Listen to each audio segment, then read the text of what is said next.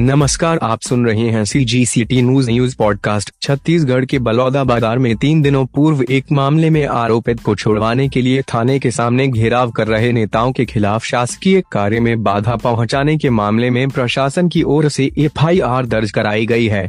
जिनके खिलाफ एफआईआर दर्ज हुई है, उनमें जनता कांग्रेस, छत्तीसगढ़ के विधायक एम प्रमोद शर्मा और बीजेपी बीजेपी जिलाध्यक्ष व पूर्व विधायक डॉक्टर सनम जांगड्डे समेत अन्य लोग शामिल हैं।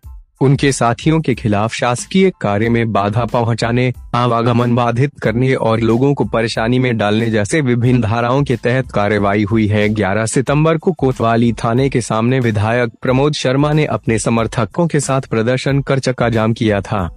उन्होंने सड़क इसलिए जाम की थी क्योंकि उनके एक समर्थक के खिलाफ पुलिस ने जुए के मामले में अपराध दर्ज किया था। विधायक अपने समर्थकों के साथ उक्त व्यक्ति को पुलिस द्वारा छोड़े जाने के लिए दबाव बना रहे थे।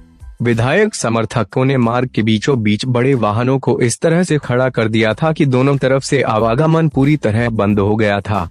इससे शहर के मुख्य मार्ग में जाम लग गया और नागरिकों को परेशानियों का सामना करना पड़ा था।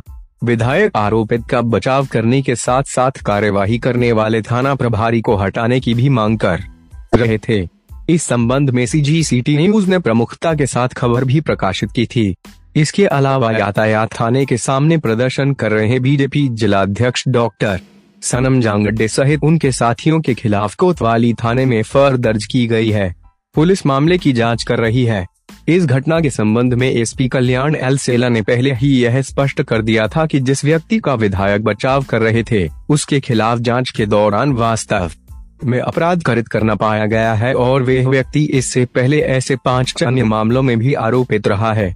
इस तरह के मामले को लेकर विधायक का सड़क जाम करने और जनता को परेशान करने की घटना की जमकर आलोचना भी हुई।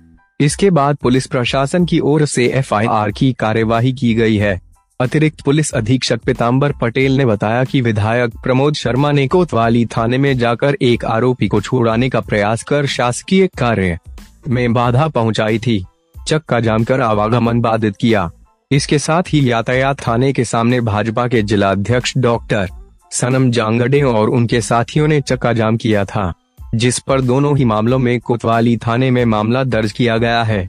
घटना का वीडियो फुटेज भी निकाला जा रहा है। उसके बाद आगे की कार्यवाही की जाएगी। सी जी सी टी के लिए बलौदा बाज़ार से दलजीत सिंह चावला की रिपोर्ट।